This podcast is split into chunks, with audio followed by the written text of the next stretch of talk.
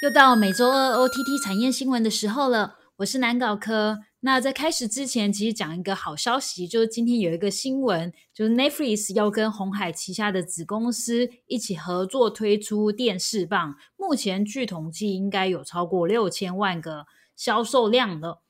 那我们就是恭喜红海，也希望就是 Netflix 可以多多投资台湾啊，就是这样。讲到这周的话题，就是我们这周的话题还是延续上周，就我个人对于台剧的一些观察的角度，那就来到了第六点。因为上周讲到第五点，所以我们这周就讲到第六点。第六点是我发现，就是台剧开始有第二季的长远规划。台剧其实，在过往的电规划电视剧的时候，其实都是以单季为思考。但是到了戏剧一不小心卖座或走红之后，才开制作单位才开始规划出下一季的剧本内容。但是这样子的思维或这样子的设定，往往会造成剧情上的断裂。说最明显的状况是，第一季并没有为第二季埋下伏笔，或者是说第一季其实就已经把故事讲得非常完整了。延续要继续追追剧，追到第二季的时候，会导致吸引观众的点不够。就除了延续第一季的角色、主要角色的角色魅力以外，但是却没有什么样的钩子能够吸引观众继续看下去。我觉得这往往是台剧第二季遇到的问题。另外，就是以第一季内容延伸到第二季的时候，还会遇到世界观不够大的问题，或是。角色塑造的不够深刻。我举个例子，第一个例子就是《麻醉风暴》。嗯，《麻醉风暴》其实在第一季的时候就是一个很完整的故事，但是到了《麻麻醉风暴二》的时候，原本的主要反派角色叶剑德，他在第一季就已经被抓去定罪了，就被抓去关了。基本上他在第二季的时候，一开始就少了这个关键的角色，或者是说敌对的角色，来让观众来衔接第一季，然后。这个角色是到了后面几集几集才出现，就第二季的后面几集才出现。然后在第二季的一开始又增加了更多的新角色进来，就变成观众他必须要去适应新加入的角色，就会产生一种你知道断裂感。《通灵少女二》其实也是一样的问题，就是第一在第一季的时候男主角都已经死掉了，然后在第二季的时候他就需要另辟故事线。《通灵少女二》还有另外一个问题是，她旁支的角色可能都只是一种陪衬的角色，就是她都只是绿叶而已，她没有办法，这些人就是不够鲜明，也不够立体。像《通灵少女》的女主角旁边有一个姐妹淘，她可能就只是一个多话，就是多话刮噪的一个女生而已。她在影集里面的作用就只是陪着女主角完成她一些想完成的事情。那可是这个人就明显的没有什么样的背后故事，而且他背后故事也许也只是一个市井小民的普通故事而已。就如果如果第二季的时候，我们一样把这些旁支的角色把它拉大一点，可是这些角色原本塑造的时候，他就是一个很平常的人，以至于他在第一季既没有铺这个人的角色故事，就是这旁支的角色故事。那到了第二季，如果刻意去发展这个角色，也会变得做太多。直到今年二零二一年的《熟女养成记二》，我们才开始看到，原来台剧的第二季也是黑很好看的案例。除了他就是沿用第一季的原班人马，他第一季既没有死人，也没有 莫名其妙角色消失，就主要的角色都没有消失以外，最重要是观众可以跟着陈嘉玲的转变一起成长，会有一个心态的投射。那毕竟要让。我觉得类似这种影集，要让原本的观众喜欢角色跟认同角色，我觉得就是本身就需要花一点时间。那如果你在第二季拔掉原本观众就很熟悉的主要角色，对观众来讲，第二季基本上就是一个全新的故事。所以有些人会说，为什么第二季会比较难看？我觉得有很大的原因是在于角色没有连贯上。那今年的华灯初上也是一个很明显感受到有针对一季一季来进行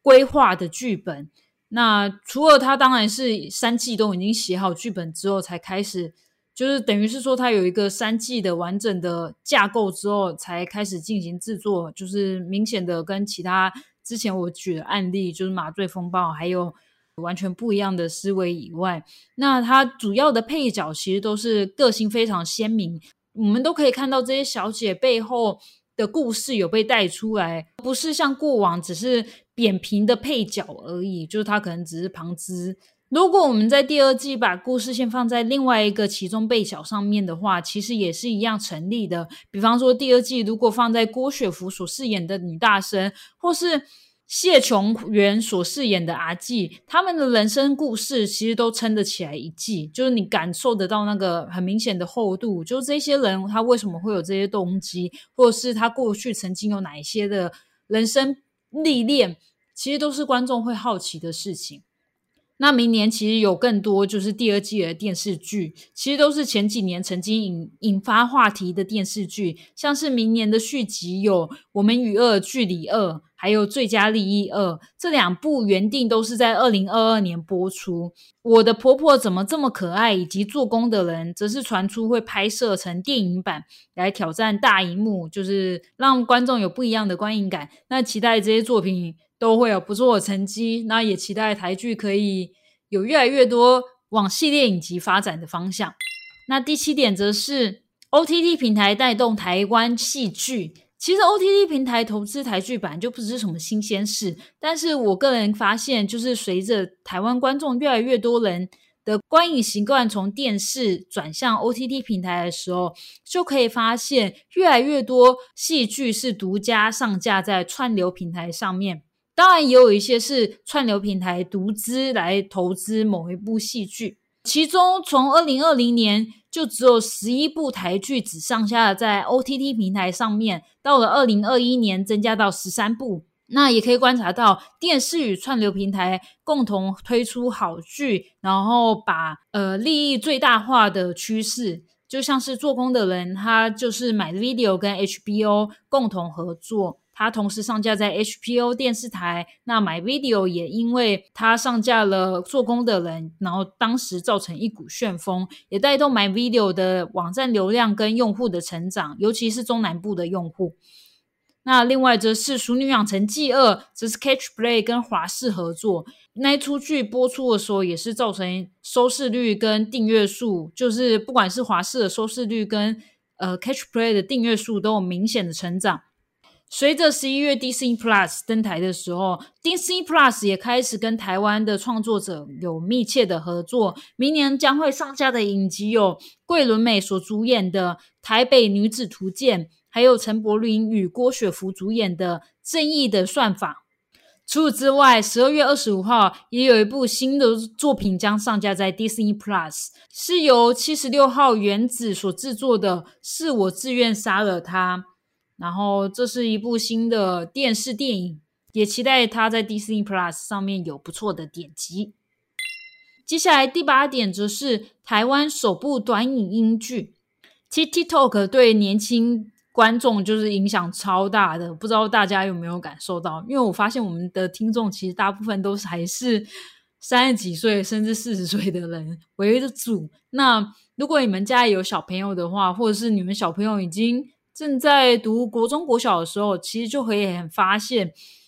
小朋友其实对 TikTok 依赖程度其实超高的，尤其是二十岁以下的观众，他们的注意力几乎只有五到六秒的时间而已。因此，很多平台也因应这样子的趋势做了改版，像是 YouTube，二零一六年就推出了不可略过的六秒前串广告，就是也就是说。呃，在你看在你在看正片之前，你会被插播一个六秒的广告。但是六秒广告好处是，观众其实更愿意停留在那个广告的当下去观看你制作的广告。脸书跟 IG 的部分，就是也开始增加了限动啊。限动是 IG 本来就有，但是脸书这几年就是增加限动的部分，也是助长短影音的发展。所以赖 TV 今年就推出了一个非常大胆的尝试，就他们推出了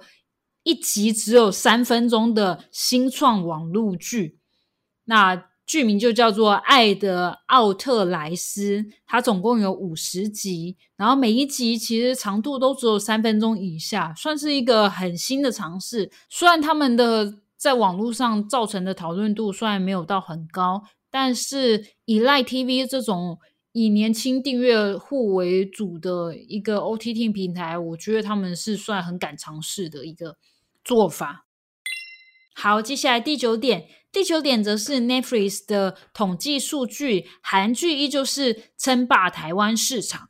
那虽然台剧这几年已经开始有受到观众的青睐了，但是韩剧依然还是轻轻松松的霸占今年度的台湾市场。根据统计网站 Freeze Petrol 的统计数据，讲一下今年度的 Netflix 上面的前十名。那先讲一下为何我会会用这个平台来作为参考，是因为 Netflix 的数据这几周上个月。哎，好像是前几周有进行改版，所以呃，它变成数据只能看到当周的，然后只能当周当周的观看，然后它不能进行整年度的嗯数据比对。然后呢，Face Petrol 则是可以比较整年度的点击率啊，或者是排行之类的。所以以下这些排名的参考是参考这个平台的，但是这个网站我觉得。他统计数据应该是有错误的，因为像是未来妈妈，她在网站上的排名则是排名第五名。可是我去看她的，她每一日都会有一个第一名的影集，到底是什么？可是未来妈妈明明就只有在。三天有占到排名第一，可是其他天他都没有占到台排名第一，我都不确。我就想说，应该未来妈妈应该不是讨论度最高的台剧，可是他把它排名在台湾整年度的戏剧当中的第五名，所以我觉得应该还是有他在抓数据的时候应该有抓错。但是前前五名我觉得都还是可以参考的。那台湾前五强的影集，第一名则是《黑道律师》文森佐。《黑道律师纹身佐》其实是一部，虽然我觉得我个人没有很喜欢，但是它真的是连续占了好几周的第一名排行榜，我个人就觉得还蛮厉害的。第二名到第五名则是《机智医生生活》《海岸村恰恰恰》《薛西佛斯的神话》《驱魔面馆》。另外，在台 Netflix 上面很夯的台剧，则是有《斯卡罗》《火神的眼泪》《华灯初上》跟《未来妈妈》这几部。然后这几部我是有按照它就是呃在 Netflix 排名第一的天数来做比较。那在题材部分，那一样也是根据刚刚那个网站来统计，说台湾使用者最爱看的题材内容到底是什么。第一名则是动作片，其次则是抓马。那在第三个受欢迎的题材则是喜剧，而在台湾观众喜欢观看的影集来源，